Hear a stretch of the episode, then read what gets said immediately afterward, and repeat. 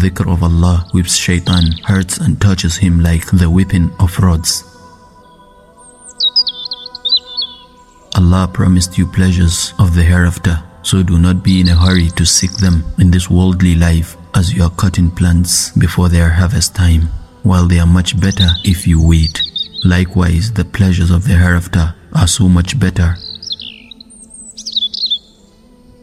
Anger is like lion. If its owner sets it free, it will eat him. Desire is like fire. If its owner starts it, it will burn him. Pride is like fighting against a king to take his kingdom. If it does not destroy you, it will repel you. And envy is like showing enmity to the one who is more powerful than you.